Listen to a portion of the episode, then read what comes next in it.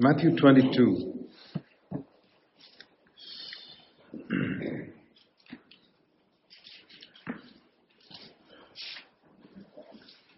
We know the main thing that changed the disciples from what they were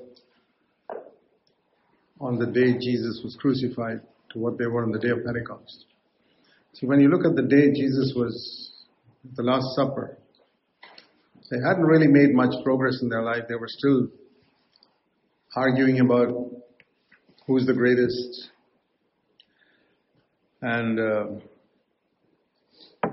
the, the Garden of Gethsemane, they all ran away. So, though they had a lot of admiration for Jesus and probably some understanding of the things that he taught, if you look at their lives, didn't bring much of a change. They were still, even after seeing the resurrected Jesus, they were scared and sitting at, uh, inside a locked room. what was it that changed on the day of Pentecost? you know, they were filled with the Holy Spirit. They didn't become perfect. We know that Peter was, for example, very reluctant to mix with the Gentiles, and Paul made mistakes like circumcising Timothy, and even many years later, we find Paul yelling at the high priest. So they were not perfect, but yet they were not the same like they were on the time the time when Jesus died. so I found that this thing which Jesus said in Matthew 22 where someone asked him a question in verse 36 Teacher, which is the great commandment in the law? we know that, you know the verse which says, What the law could not do, God did. That's Romans 8 3. So, the new covenant does in us what the law could not do. The law really hasn't changed. God's law is eternal. The little details of the ceremonial part of it may have changed, but God's essential law is eternal. That means when He created man and woman, this is the law. There were so many things that, so many things we are commanded to do which Adam and Eve did not have to do. But this law was there right from the beginning. That is, verse 37, you must love the Lord your God with all your heart, with all your soul, and all your mind. And Jesus said, I can't give you one command by itself. That is linked to the second one. You know, the man has already asked for what is the great commandment, number one. And Jesus said, I can't give you only one. I have to give you two because both are linked. Like, you know, there's no cross without two arms. So these are like the two arms of the cross, the one vertical one, which is always longer than the horizontal one. So the vertical one is you shall love the Lord your God with all your heart, soul, and mind, and then your neighbor is yourself. The two are linked. There's no cross without two arms. so it's easy for us to inwardly compare ourselves with others who don't have certain external things that we have in our church or in our life or as we have understood the new covenant. And uh, to not essentially be proud of it or glory in it, but to inwardly congratulate ourselves that we're a little better than others because of maybe we don't go to the movies or we don't watch television so much or you know all the things we don't do and we don't do we don't do. I've often thought of the time of elijah. When elijah was so discouraged and uh, he was uh, particularly when the queen wanted to kill him. If you're not familiar with that passage, let me just show you in 1 Kings in chapter 19. It says he got so discouraged that he ran away. He had killed 450 prophets of Baal single-handedly and then one woman threatened him and he got scared and he ran away. And then he tells the Lord in 1 Kings chapter 19 verse 10, Lord, they, Israel has forsaken you. 1 Kings 19 and verse 10. You have, they've killed your prophets. Only I am left. And then and the Lord told him, uh, okay, I'm going to anoint, verse 16, uh, Elisha as a prophet in your place, verse 16. Okay, Elijah, your time is up. You're exhausted. And I will leave 7,000 in Israel, verse 18, who have not bowed to Baal, every mouth that has not kissed him. So, uh, many people look at that and say, well, it wasn't only Elijah. There were 7,000 people there in Israel who also hadn't bowed the knee to Baal. But the interesting thing is, those 7,000 never had a testimony. Nobody knew. Ahab never knew about those 7,000 because their testimony was negative. I have not bowed to Baal and I have not kissed Baal, the statue. Whereas Elijah's testimony was not negative, it was positive. In 1 Kings chapter 17, you find Elijah's testimony is this. Verse 1 is the first time he's introduced. It says here, As the Lord God of Israel lives before whom I stand. That was his testimony. So, his testimony was positive. Those people's testimony is negative. And that's why none of those 7,000 could bring fire down from heaven. No matter how much they have prayed at the altar, nothing would have happened. Their prayer may not have been much better than the prophets of Baal. The way that applies to us is, you know, many Christians, their testimony is negative. I don't bow the knee to Baal. I don't go to the movies. I don't drink. I don't smoke. I don't beat my wife. I don't get angry. I don't tell lies. It's a whole lot of negatives. Just like these 7,000. It's good. It's a wonderful thing in a country where everybody is bowing down to Baal. There are people who say, I don't do it. So certainly Christians who, in a church who have to stand on all these things are definitely better than a whole lot of other Christians who compromise in many, many areas. But yet, it doesn't bring fire down from heaven in our life or in our ministry or in our home or in our church. It's a positive testimony that Elijah had. I live before God. I stand before God. He's the only one who matters to me. He is the only one whose opinion has any that ever bothers me. What does my heavenly Father think of me? What, is, what does Jesus think of me? I stand before Him. And all the time I'm conscious of living before Him. That is what made Elijah different from all the others. And that's why, you know, the Lord uh, didn't say, okay, go and pick one of those 7,000 to be your replacement. No, there was another man in Israel, Elisha, who God had watched him. He wasn't a prophet. He was just plowing the field and, you know, just like the disciples were before the Lord called them, they were just fishing people. But the Lord saw something in their hearts which made it. There's something in the hearts of those people like Peter, James, John, Andrew, which the Lord saw and which made him pick them out to be disciples, and something that the Lord saw in Elisha, who was also had not bowed the knee to Baal and had not kissed Baal, and yet The Lord could not pick one of those 7,000 to be the replacement for Elijah. It, it had to be Elisha. So there's a distinction.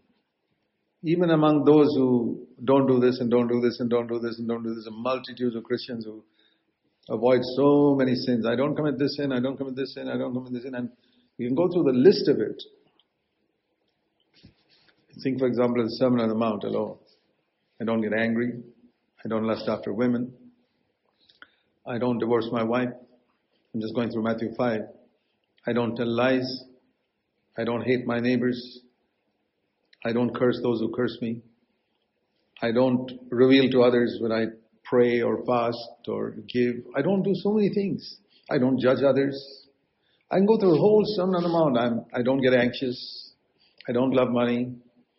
You can go through the whole Sermon on the Mount, Matthew 5, 6, and 7, and essentially it is that I, uh, I don't bow the knee to Baal. I don't kiss his statue. That's why we got to come back to Matthew 22, where it says, the law is not a whole lot of you shall not do this, you shall not do that. It was like that. I mean, the uh, Ten Commandments were like that, and all the other 613 commandments there in the Old Testament were basically things you could not do. And there are a lot of things in the New Testament too, which you are not supposed to do. I mean, a lot of things in the Sermon on the Mount, as I just said. But we go back to the law of God, which is a positive thing. I must love the Lord with all my heart and all my soul and all my strength. It's not a question of what I don't do. And I must love my neighbor as myself. It's not what I don't do to my neighbor, it's what I do. It's a positive thing. And that's what God wanted Adam to be like. He wanted him to love Eve. She was the only one human being around, but to love the Lord first. And uh, that's where he failed in the Garden of Eden. And this is where you know, it's very easy for us as Christians, particularly when we have taken a stand against Babylonian Christianity and all the wrong things there are in Christendom, to, as I said, inwardly congratulate ourselves that we don't, we're not in that group of people who are Babylonian. But the question is, do I love the Lord with all my heart? You know, Jesus said that one of the main alternative masters to God was not the devil, but money. Luke chapter 16. I mean, if Jesus hadn't said that, and we were to ask anyone a question, what are the two masters which are vying? Vying means V Y I N G. That means trying to claim uh, our hearts. If Jesus hadn't said that, we would have immediately thought it's God and Satan. Because in the Garden of Eden, it was not God and money, it was God and Satan. Was Adam didn't love money, there was no money around. The choice was in, in the Garden of Eden was God or Satan. But for us today, it's God or money, which is and when it's not just money, so when he said mammon, he's, I think, refers to this old material world which has so many things in it to attract us. Luke 16 and verse 13, no servant can serve two masters. He will hate the one and love the other, and devoted to one and despise the other. So, I don't think most Christians, to tell you honestly, I don't think most Christians face up to that verse uh, fair and square, looking at it and meditating on it, and examining their own life in the light of it. The people are scared to look at that verse and think too much about it because it's very demanding. First of all, there must be absolutely no element in me of serving material wealth. Earning material wealth? Yes. Doing a business and making profit out of that business? Yes, that's okay. Jesus I'm sure Jesus didn't sell his the stools and tables he made at cost price. Because if he did, he, he'd have no money to take care of his his four brothers and widowed mother and all that. So I'm sure Jesus added a commission to his material cost to cover the cost of his labor. There's nothing wrong in it. There's nothing wrong in making a profit in business. In fact, Jesus spoke about someone who went out with one talent and earned ten. So there's nothing wrong in making profit, but it's a question of what one lives for. You cannot serve God and wealth. That means two masters claiming my allegiance. And it's very real in the world in which we live. God and wealth. Claiming my allegiance. And the test for me is something like the test in Eden. God says one thing, the devil says another thing. Who am I going to listen to? Okay, today it is God pulls me in one direction, money pulls me in another direction. Which pull am I going to yield to? Now, I'm not talking about the sort of asceticism or being a hermit where I think that spirituality is to get the lowest salary and live in the most difficult place and it's more spiritual to go to Afghanistan than to go and live in the United States. I don't believe that. Because, I mean, I'll tell you why. Because I don't believe Jesus lived in the most difficult place on earth. The most difficult place on earth was certainly not Israel. so you don't have to go and live in the most difficult place and earn the least amount of money in order to be spiritual. That's not what I mean. It's, it's a pull. God and material things. I think of that going back to Adam, that the, his body was made of the same dust that the animals were made of. And I, I think there's something significant in the fact that it's not only man that was made on the sixth day, the animals were made on the sixth day too. In fact, the, all, the, all the others were created earlier, but the animals, the earth-bound animals, the fish were created on the fifth day, but the animals were on the sixth day. The first part of the sixth day, made the animals from the dust. And uh, these animals are, in terms of their body and all, the most similar to human beings. I mean, fish are not like human beings. But those things that God created on the sixth day, you know, dogs and monkeys and all, they've got a lot of internal organs which are just like us, made from the same dust we're made of. And then towards the end of the sixth day, God makes man from the same dust that He made animals. And uh, He breathes into man.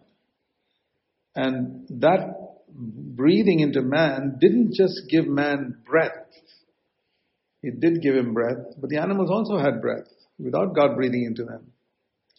But there was something more that Adam got, and that was a conscience, or what the Bible calls a spirit. Man is body, soul, and spirit. As the soul is our mind and our feelings. I think dogs have got mind and feelings too. But what they don't, and, and will, God, dog, dogs have got a will. Sure, they can obey or disobey. But spirit, the deepest part of man, that no animal has. That is what came with the breath of God. And so, man is constantly pulled by the spirit pulling him up, and the body, which is made of dust, pulling him to the things of earth. And that's what happened in the Garden of Eden. That there was something in, I'm sure there was something in Adam and Eve that pulled them up towards God, saying, hey, you shouldn't be doing this. God's told you not to eat from that tree. And there was another part of the, that which it says Eve looked at the fruit and it was really made her mouth water. There was some something of the earth part in her body pulling her towards, in that case, a tree. In our case, it may be money, it can be something else. Is these two pulls that we find the part that pulls us upward and the part that pulls us downward. And I, I see it like that in terms of God and money, God and material wealth. But the reason I feel that many don't meditate too much on this verse is because it's a very strong word. To hate the one and love the other. That means I gotta hate money if I want to love God. You know, we're thinking of the first verse. The commandment is you shall love your God, Lord your God, with all your heart, soul, strength, and mind. So I got to hate money in the same way in which Jesus said, if you want to be my disciple, you got to hate your father and mother, and you got to hate your wife, and you got to hate your children. So we know it doesn't mean that I detest them.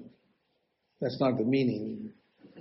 But then, in the light of my love for Jesus, my love even for my wife and children is hardly anything. We, the Bible commands us to love our wives, to love our children, bring them up, and we all do. But I cannot be a disciple if not just that I love the Lord more. I thought much of that commandment. You must hate your father, mother, wife, children, brothers and sisters, even in the church. As I got to hate my brothers in the church if I want to be a disciple. So, The best illustration I've used, the picture I've used, I find a great help when I try to understand some difficult verses with an illustration or a picture because that's how Jesus taught, is between the light of the sun and the light of the stars. The stars have got light, and uh, any night you look up, they're there. My love for my father, mother, brother, sister, wife, children must all be there. It must not be non existent. It must be there. But when the sun comes up, even though the stars are there, you can't see any of them. It's almost as though they're not there.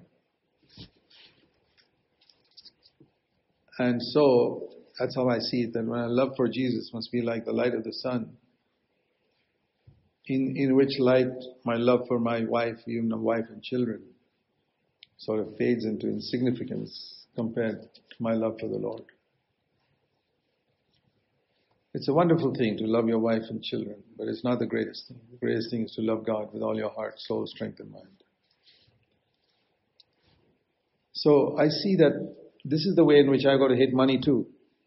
It's not that I have nothing to do with money. I got to hate my I got to hate money like I hate my wife, and like I, like I hate my children. In other words, the light of the sun, the love for Jesus is so great that the others almost insignificant. It doesn't. If the Lord pulls me in a certain direction, Nothing can pull me away from another direction. Not my wife, not my children, not money, nothing. No brother, no sister, no ministry, nothing. This is how Jesus lived.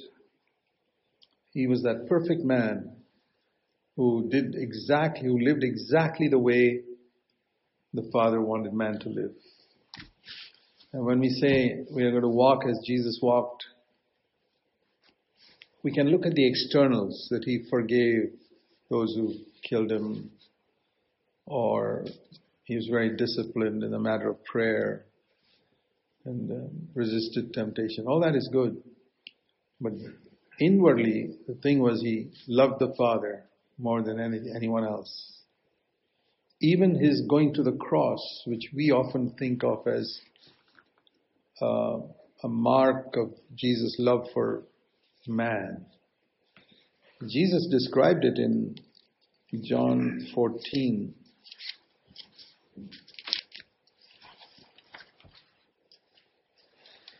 His going to the cross was an act of obedience to his father and love for his father. Where John 14:31 that the world may know that I love the Father. I do exactly as the Father commanded me. Let's get up and go from here. Where? To the cross. So what he was saying is, I'm going to the cross because I love my Father.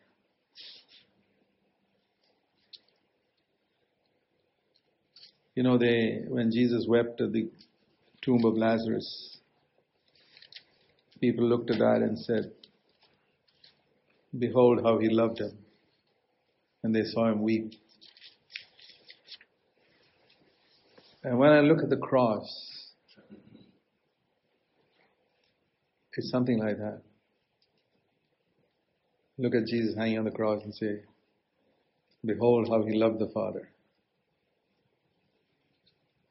I don't think many Christians think of that part. They think of the cross as, oh, behold how he loved me. It's true. But that was a small arm of the cross. The big vertical arm was, behold how he loved the Father. That he would go to the cross. It was his love for the Father. He says, the, uh, the world may know that I love the Father. John 14, 31. Let's go to the cross. Let me go to the cross. So, I will choose the cross every day in my life if I love the Father. If I love Him more than anything else, more than my wife, children, the full of anything on earth. That's the reason why when Peter told Jesus in Matthew 16, when Jesus said, You know, I've got to go to the cross, that's the first time he explained the cross to his disciples. It says in Matthew 16 21, from that time, Jesus began to show his disciples that he's got to go to the cross and be killed and be raised on the third day. He included the resurrection. He told them it's not, it's not the end of everything. After three days, I'm going to come out of the grave. But Peter rebuked him, saying, No, Lord, never. I mean, it's, it's okay, you're coming out of the grave after three days, but you should not suffer like this. And immediately Jesus said, Get behind me, Satan. As I see it, there are only two times in the Bible where Jesus says, Get behind me, Satan. One is when he spoke to the devil directly, when the devil said, Fall down and worship me. He said, Get away, Satan. The second time was to Peter, Get away, Satan.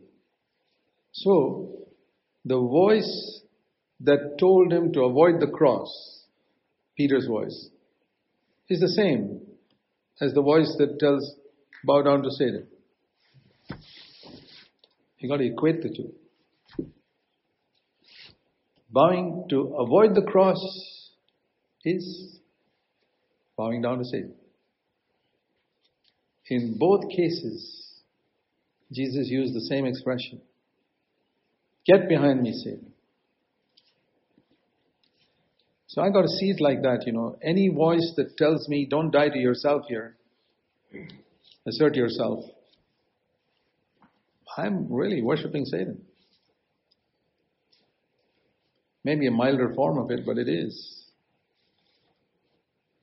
And so I got to think of the pull of money like that in a situation where I, I choose to indulge myself rather than deny myself.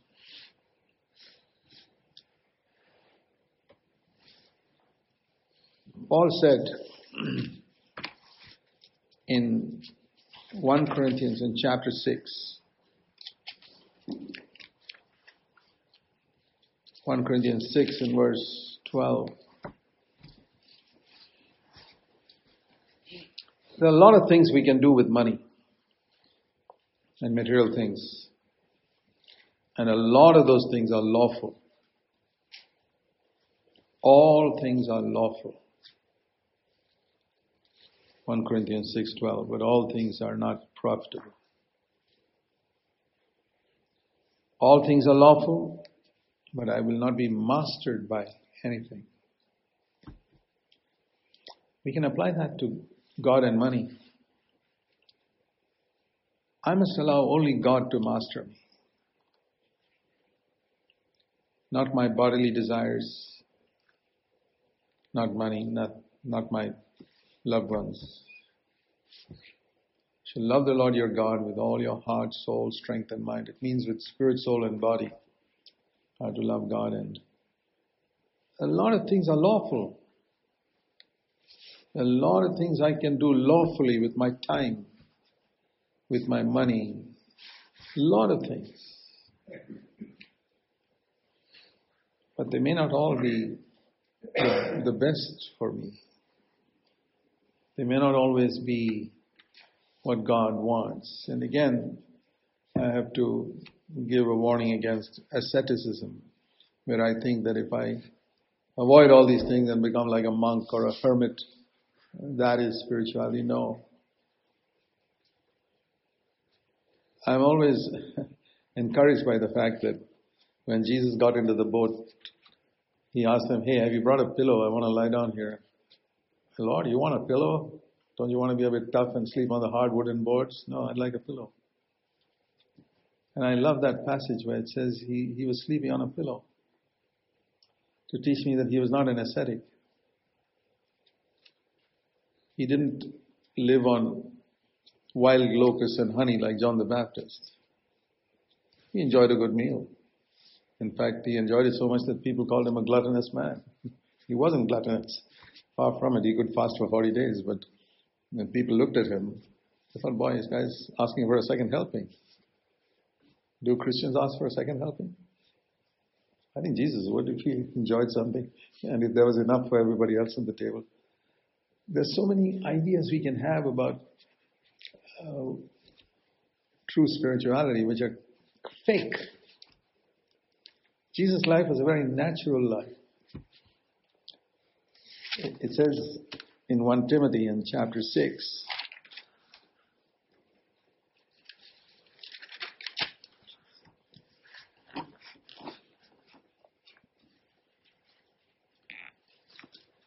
There are two things it says about riches here, since we're talking about money. 1 Timothy 6 17. Except those who are rich in the world means those who got plenty of money. Don't be conceited. And don't fix your hope on the uncertainty of riches, but on God. But, he says, remember, God has richly supplied us with a lot of material things to enjoy. Are material things things meant to be just denied or enjoyed? I have no problem enjoying a lot of things. Good food and many other things, a comfortable house to live in, provided it doesn't become an idol. God has provided us with things to enjoy. Non ascetic will never accept that. Everything on earth is to be denied. I'm just saying, saying that as a word of caution. But the other side of the cliff, that's one side of the cliff. The other side of the cliff is where I say, you know, one side is I must not enjoy anything. I must just, anything that's going to make me a little happy, I just deny myself. Uh, I mustn't take a second helping. I mustn't touch that ice cream. That's not Christianity. The other side of the cliff is, it's lawful for me. There's nothing wrong with it. That's another cliff, because all of those, among those lawful things, there may be only 10% that's profitable in terms of the way I use my time or the way I use my money. So, when we come back to the original law of God, you shall love the Lord your God with all your heart, soul, strength, and mind. That is the life of Jesus. It's not that I don't bow the knee to Baal or I don't do this and I don't do that and I don't do the other thing. And it's not asceticism and it's not just denying certain external things. It's a positive thing that I, with my heart's taken up with love for, for Jesus.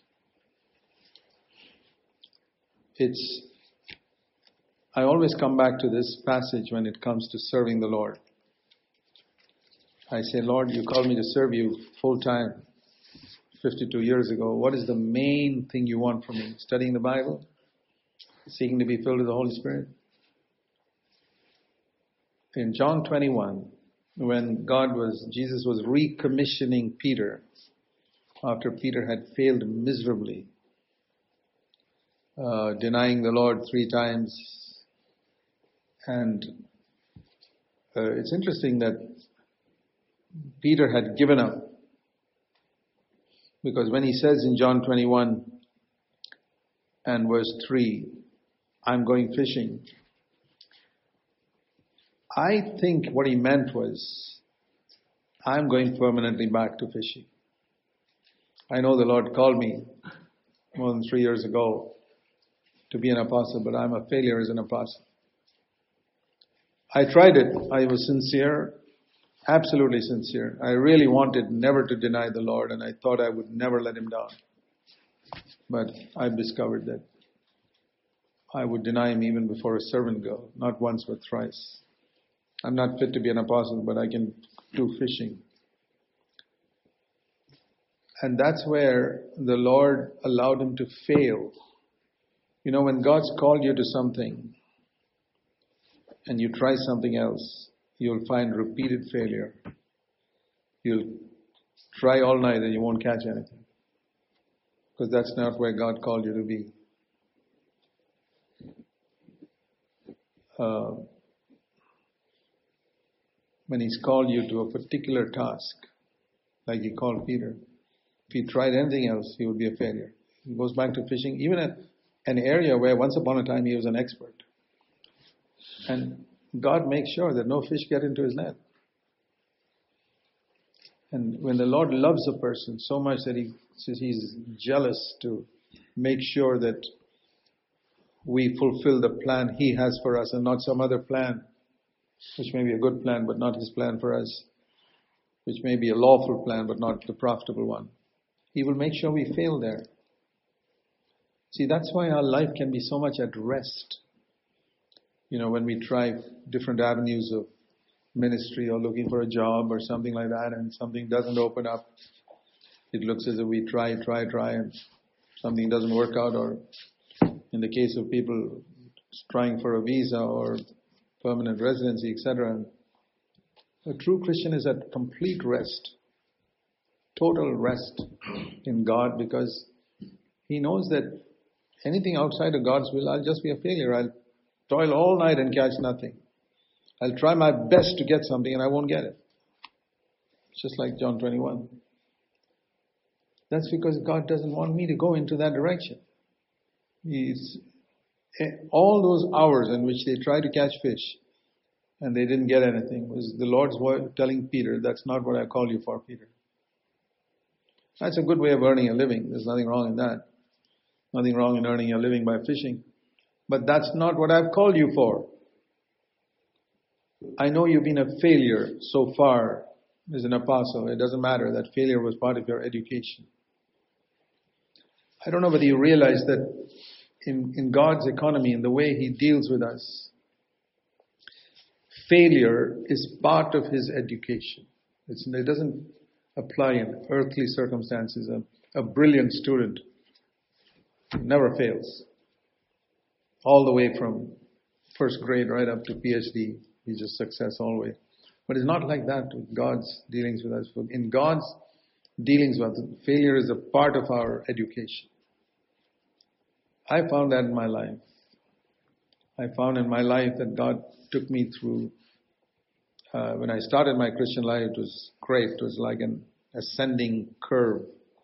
And then and God allowed me to fail and fail, and fail as a believer.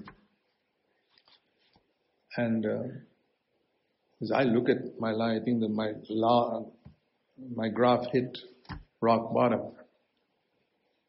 And when I look back now, I see it is so easy for God to prevent me from that. But I was assessing my life in terms of, you know, I didn't bow the knee to Baal, I didn't kiss Baal, I didn't do this, I didn't do that, and I didn't do the other thing. So I was pretty good. But God wasn't happy. And I was taken up with, and I was doing a lot of things positively, mostly in terms of service for God. Um, but the Lord wanted me to love Him with all my heart and that's why he allowed me to fail. And it's when I hit rock bottom about 43 years ago that the Lord, that, that in that place of total failure, that the Lord filled me with the Holy Spirit. My life turned around.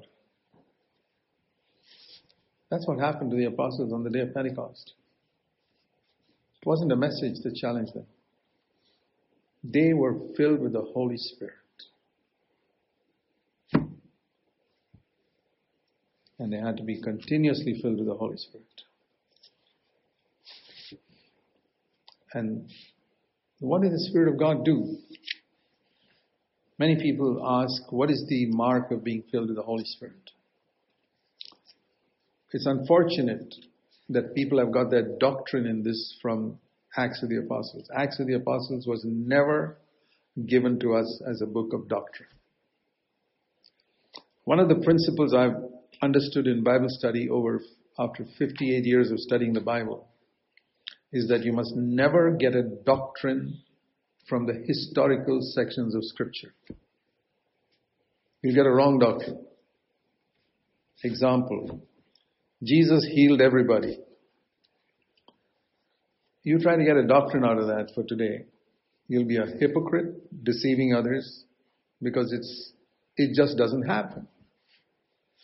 The apostles in the first Acts the apostles didn't heal everybody. Paul himself was sick. Timothy was sick constantly with stomach problems. So he, that's one example of Jesus healed everybody. What doctrine do you get from that? Jesus walked on the water. What doctrine do you get from that? Jesus turned the water into wine. He fed the 5,000 men with five loaves. What doctrine can you get from that? Same way with the Acts of the Apostles. It's a historical book. You can't get doctrine from history. You've got to get doctrine from the teaching sections of Scripture. In, in the Gospels, whenever Jesus is teaching something, that's for me. What he did, that's not necessarily for me. He walked on the water, he fed the 5,000, he healed everyone. Not one person was left out.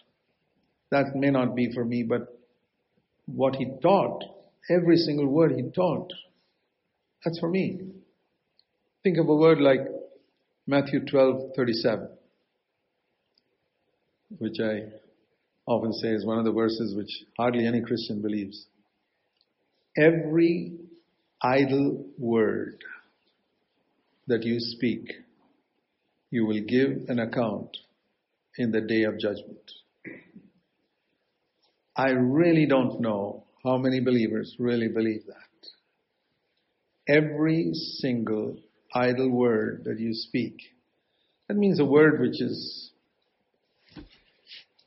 unchristlike. You'll give an account in the day of judgment, Matthew 12 37. Those things are uh, necessary for me. Jesus healed them all. Is I don't even. I say, praise the Lord. He did it, and I believe it.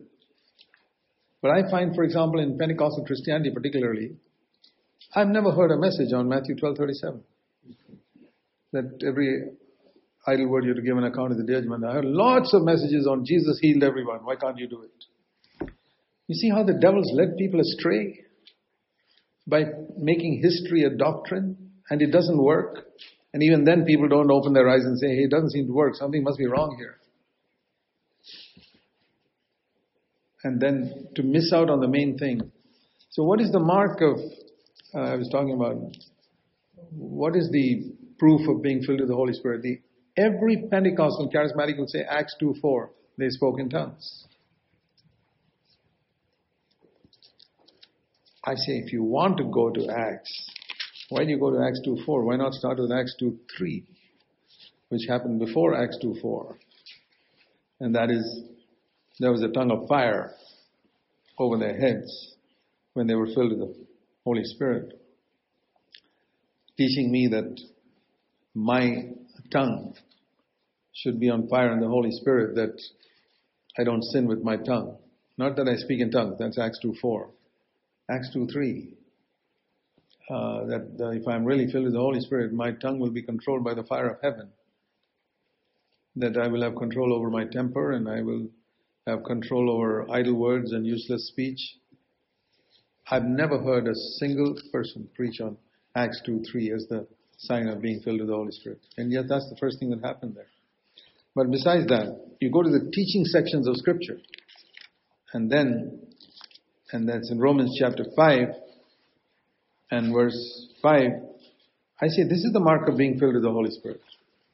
From the teaching sections of Scripture, not the historical sections in Acts of the Apostles. Romans 5, verse 5. When the Holy Spirit fills us, the love of God is poured out within our hearts. It fills us. So I see Romans 5, 5, if I were to paraphrase, it's like this. When you're filled with the Holy Spirit, your heart will be filled with love for God with all your heart, soul, strength, and mind, and filled with love for others. Is the fulfillment of the law of God, which we read in Matthew 22. And they asked him, What is the great commandment? Here it is. Nobody in the Old Testament could keep it. Nobody. When the Holy Spirit's come, He fills my heart with the love of God. That means I think I, I get three things from that. One, it fills my heart with the assurance of God's perfect love for me. That's number one. My whole heart is filled with the fact that God loves me as He loved Jesus. I never want to doubt that. He, the Holy Spirit makes, you know, He cries out, Abba, Father, and assures me that He loves me more than any earthly father. That's very, very important. It's very important, my dear brothers, because I find a lot of Christians are not assured in that love. A lot, the problem with a lot of Christians is their insecurity. And if you look at your own heart, you may find that. If you have problem with your wife, it's insecurity in your own heart that causes it. It's insecurity in your heart that brings tension between you and your wife or creates unrest in a certain situation. It's an insecurity. It's the love of God. It's not, you're not allowed the Holy Spirit to fill your heart with the, God loves you as He loved Jesus. To be filled with that. That's the first thing. And the second is that my heart is filled with love for God more than anything else. I love God more than my wife, husband, my wife, children, brothers, sisters, money, material things, property, everything. And the third is love for everybody. My heart is filled with love for everybody else. It's only the Holy Spirit who can do that. I cannot produce it. I cannot. I can say like Peter, even if all men deny you, I will not deny you. And I may be very sincere, but in the moment of pressure, I'll deny him. And so I need to go to God all the time and say, Lord, I want to be filled with the Holy Spirit. And the mark of it will be, I'll be perfectly assured of your love for me in any circumstance, no matter what happens around me or what doesn't happen, what God gives me or what God doesn't give me. I'm rooted and grounded in the fact that God loves me as He loved Jesus. This is very, very important, my dear brothers. You may not be facing a circumstance right now that tests you on that, but you'll find in the long run, if you're not rooted and grounded on this, you will have problems in your Christian life. You have to be rooted and grounded, just like building a skyscraper. Don't be in a hurry to build a skyscraper. Make sure the foundation is deep enough to hold this skyscraper. That means be rooted and grounded in the fact that God loves you as He loved Jesus Christ. It, it took me 16 years after I was born again to come to that understanding. But that's because I, nobody ever taught it to me. Now, you don't have to take 16 years. You guys have probably heard it from day one in this church. But I never, even though it's written in John 17 23, and I probably read it numerous times, there was a day when it hit me. And I said, wow, it's amazing. It removed all the insecurity from my life. I was a very insecure person. And you know, as a preacher, out of those 16 years, uh, I, I, was a preacher. Out of those 16 years, nine years I was a full-time preacher, and I was insecure. And one mark of my insecurity was that when I preached, I wanted to impress people with what I said. I wanted them to remember, oh, Brother Jack said this. It was all my insecurity. But when you are secure in the love of God, these things don't. I mean, it takes time to pull out of that, but you come to the place where it doesn't bother you what whether they think about what you said or don't think about what you said or quote you or don't quote you. It doesn't make any difference. You're secure in the love of God. Secure in the fact that even after any particular ministry that you did, you say, Lord, I love you with all my heart and with the limited ability I have, I did what I could to serve you. That's all. I'm not competing with anybody else. I'm not here to show that what I share is more impressive than somebody else shared or rubbish. Absolutely no interest in that because I'm secure in God's love. That's what the Holy Spirit does. First of all, you, I love you as I love my son, God says. Okay. I want to be rooted. I want to dig a deep foundation because I'm building a skyscraper here. And I, I wanted this to be really deep so that the building will never shake, even gets to gets to hundred stories, it won't it won't shake. So allow the Holy Spirit to shed abroad the love of God in your heart, as it says in Romans 5. This is the mark of being filled with the Holy Spirit. To me, it's not it's not speaking in tongues, Acts 2 4. That's a good gift of God, but that's not the mark of being filled with the Holy Spirit. Because I've met numerous people who speak in tongues who are not filled with the Holy Spirit. And I've met numerous people who do not speak in tongues, who are filled with the Holy Spirit. So it is this to be rooted and grounded in the fact that God loves me as He loved Jesus and find total security in that. And from that foundation, this skyscraper rises of love for God more than anything, loving God more than money, loving God more than relatives, and from there also the horizontal aspect of loving others. Again, the Holy Spirit I cannot love people without the Holy Spirit filling my heart with love. That is the difference in the old covenant was the command was there. You must love the Lord your God with all your heart, soul, strength, and mind, and love your neighbor as yourself is not a new covenant commandment. It's an old covenant commandment, but they couldn't keep it. But what the law could not do, God has done by filling us with the Holy Spirit. And the Spirit of God so I say if Romans 5 5 is not in, being increasingly true in your life, you're not really filled with the Holy Spirit.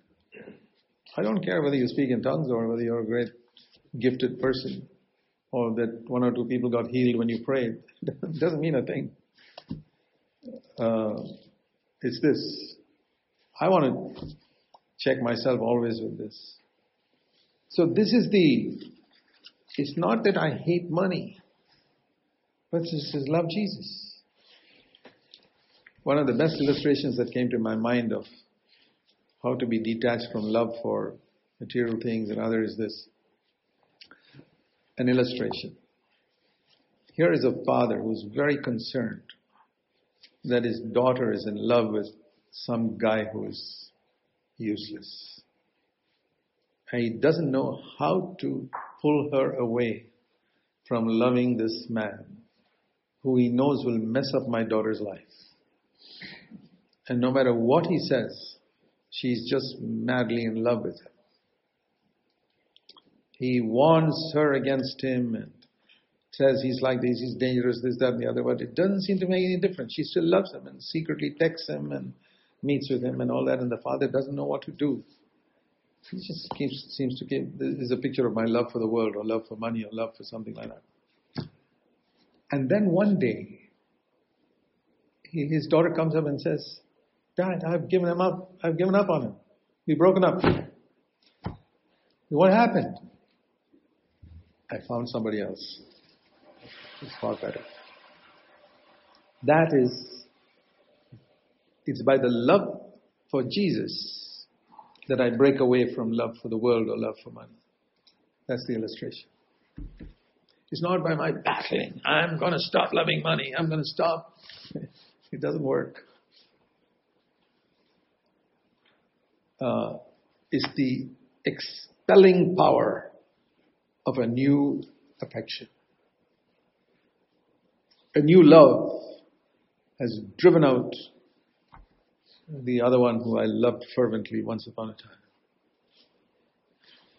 That is what the Holy Spirit does the love of God is shed abroad in our hearts, which means First of all, God's love for me, and secondly, my love for God drives out from my heart all that love for material things. It's not by battling. I want to hate that. I want to hate that.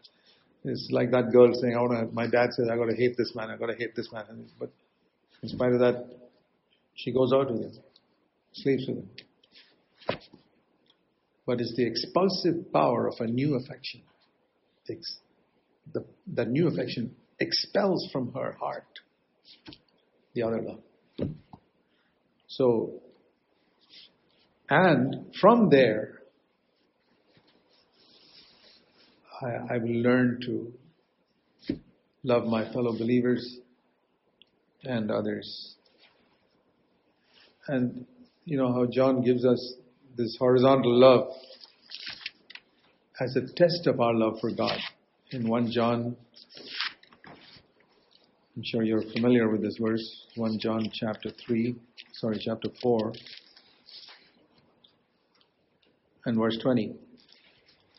If someone says, 1 John 4:20, if I love God and hates his brother, he's a liar. Because the one who does not love his brother, whom he can see, how can he love a God whom he has not seen? That's his logic. The logic is if you can't love a brother whom you can see, you cannot love a God whom you cannot see. It's a deception. You're fooling yourself.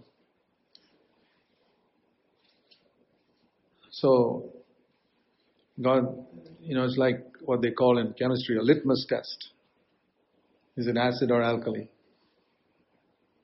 And the litmus test is I, to love for God is can I love my brother? Can my this horizontal love is the litmus test for my vertical love. Otherwise, I'm just deceiving myself. So coming back to what I said in Luke 16, you know, it's quite a strong word that Jesus said that one who loves God will hate money. Yeah, like I said, hate money just like he hates his mother, I mean, father, mother, wife, children, and all. So, if I keep this always before me, I found it very helpful in some of those questions that people ask. What shall I do here? Sometimes there are certain areas in life which are not clear black or white. Particularly in the world in which we live in, in a secular world, there are certain things which are what we call gray areas which at least in maybe we haven't come to the level of maturity where it becomes crystal clear, black or white. And there'll always be certain areas uh, which are a little gray in our thinking. Should I do it or not? Am I permitted to do this or not? Which maybe other Christians feel quite free to do it. And I say I'm not so sure. So what is the test of it? Love for God, love for one's neighbor. To me, that's the test. If I do this, is it going to hinder my love, my fervent love for God? Is it violating my love to somebody else on the earth? If not, as far as I'm concerned, it's okay. That is how I have I found this verse very helpful when I come to these gray areas where you don't know exactly what, what is absolutely right. I ask myself, does it violate the law of love for God with all my heart, soul, strength, and mind? Does it the, violate the law of love for my neighbors, myself? If not, it's clear. I may not do it. That's another thing because I may say it's permitted, but it's not profitable, so I don't do it. That's another another step altogether. But if I were to ask that if I were asked that question, I'd say, oh, yeah, it's quite lawful. Whether you choose to do it or not is up to you. But if it does not violate my law, love for God and love for one another, it's lawful. But as I said, the Christian chooses to live by a higher standard, saying, Among the lawful things, I pick out only the ones that are profitable. See, Jesus could never have said in John 17 and verse 4, John 17, verse 4, Jesus said, Father, I have glorified you on earth. Uh-huh. When the Bible says, do all for the glory of God, how do I ensure that I can come to the end of my life and say, I've glorified God on earth? According to John 17:4, I finished the work that you gave me to do. You know, initially, when we hear Jesus crying out, It is finished on the cross, we think only of our sins. Praise God, He said it's finished. It's true. But I think there's a world of meaning in It is finished on the cross when He said that in John 1930. Of course, all my sins were finished there too. But He had finally finished everything that the Father told Him to do. From the time he was born, he died on the cross. It is finished. He had finished also being tempted in every point as men, human beings are. He had to be tempted there also when you're crucified to forgive those who crucified him. That also was a temptation. So when all that was accomplished, he could say, it's finished. The entire range of temptation that is possible for man. I've colored the whole circle. There's not even one segment left out. If you think of temptation as different little segments of the circle, and Jesus is overcoming, overcoming, overcoming, coloring the whole circle, and finally there's a wee bit left out, and on the cross, finished. Every temptation that man can, any human being can ever encounter, you or me or anybody, he had overcome. It's finished. So there's a lot of meaning in that statement, it is finished on the cross. But he says that potentially, he said it here ahead of time, I've finished the work you gave me to do. So how do I glorify God on earth? I'm sure all of us want to glorify God on earth. Well, here's the way. When you were born, God had a particular plan for your life. Like the Lord told, tells Jeremiah, before you were formed in your mother's womb, I chose you. And Paul says that God who chose me from my mother's womb. See that expression of Paul's in Galatians and chapter 1.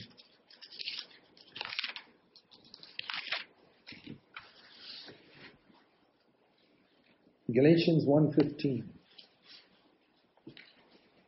See, when you meditate on this verse, there's quite a depth of meaning in it.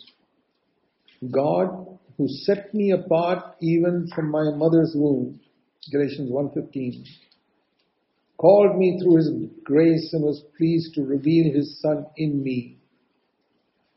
When did God set him apart? Before he was born. From my mother's womb. That means when Paul was conceived in his mother's womb, nine months before he was born, God had his eye on him made sure he was not aborted, made sure his mother didn't have a miscarriage. God had his eye on him.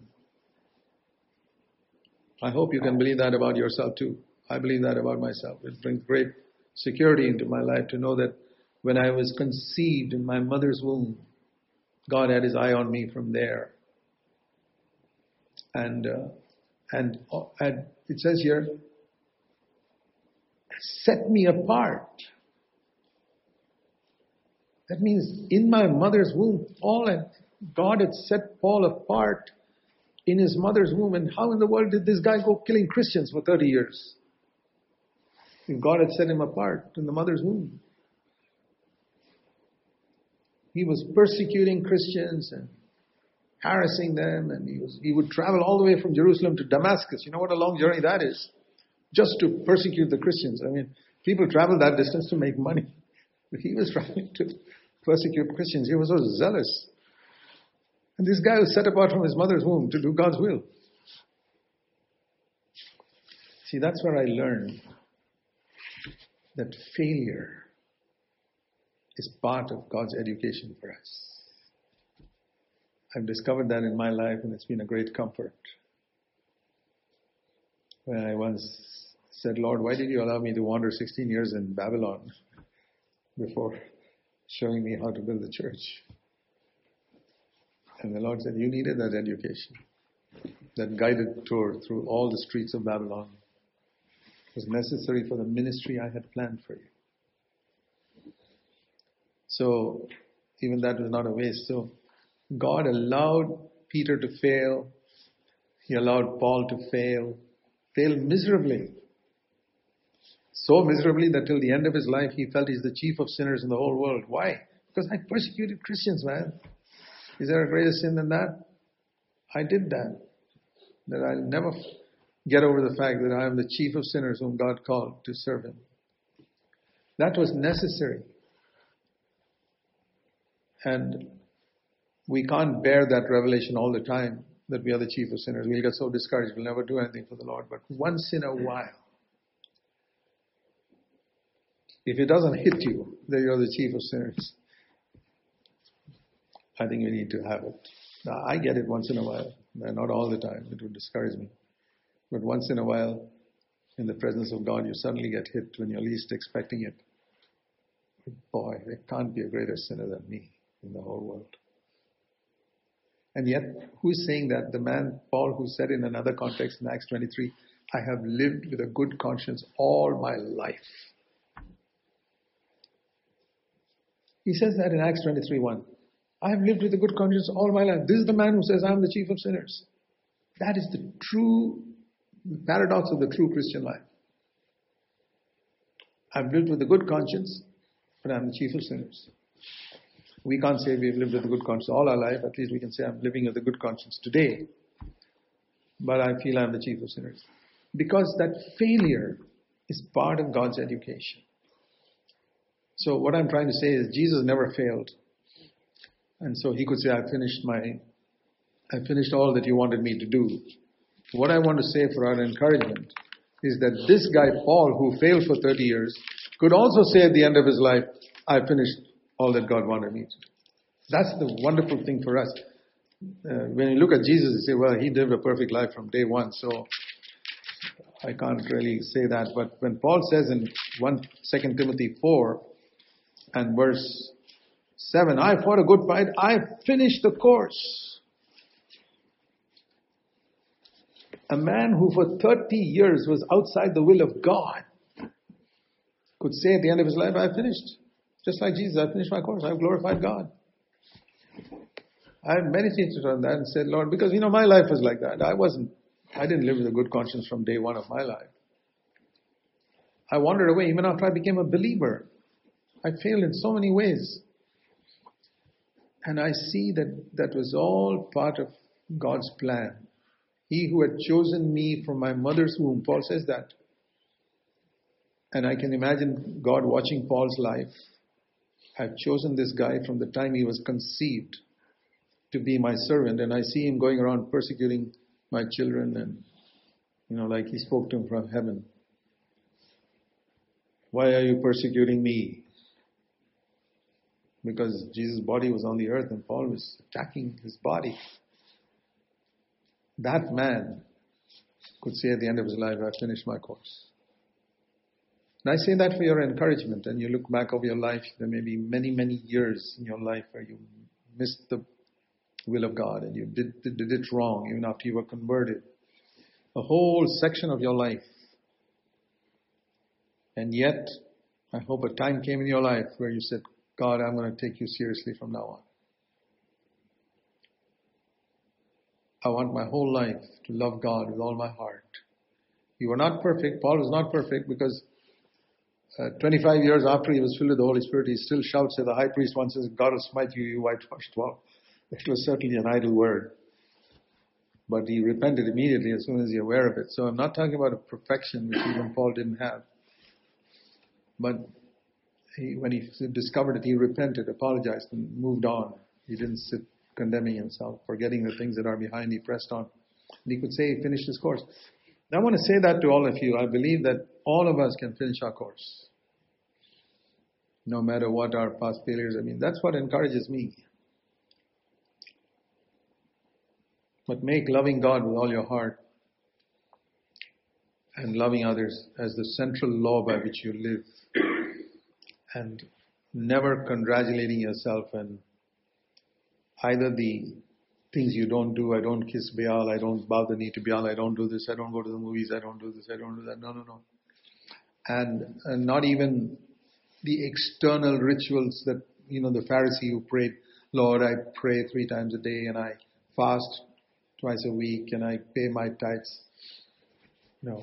Those are not the positive things that we are to glory in. Those are the things the Pharisees gloried in, in his prayer. Lord, I thank you. I'm not like other men. If he had said, I'm not like other men because I love God with all my heart, that's one thing, but that's not what he said. He said, I fast and I pray and I tithe and external things. So,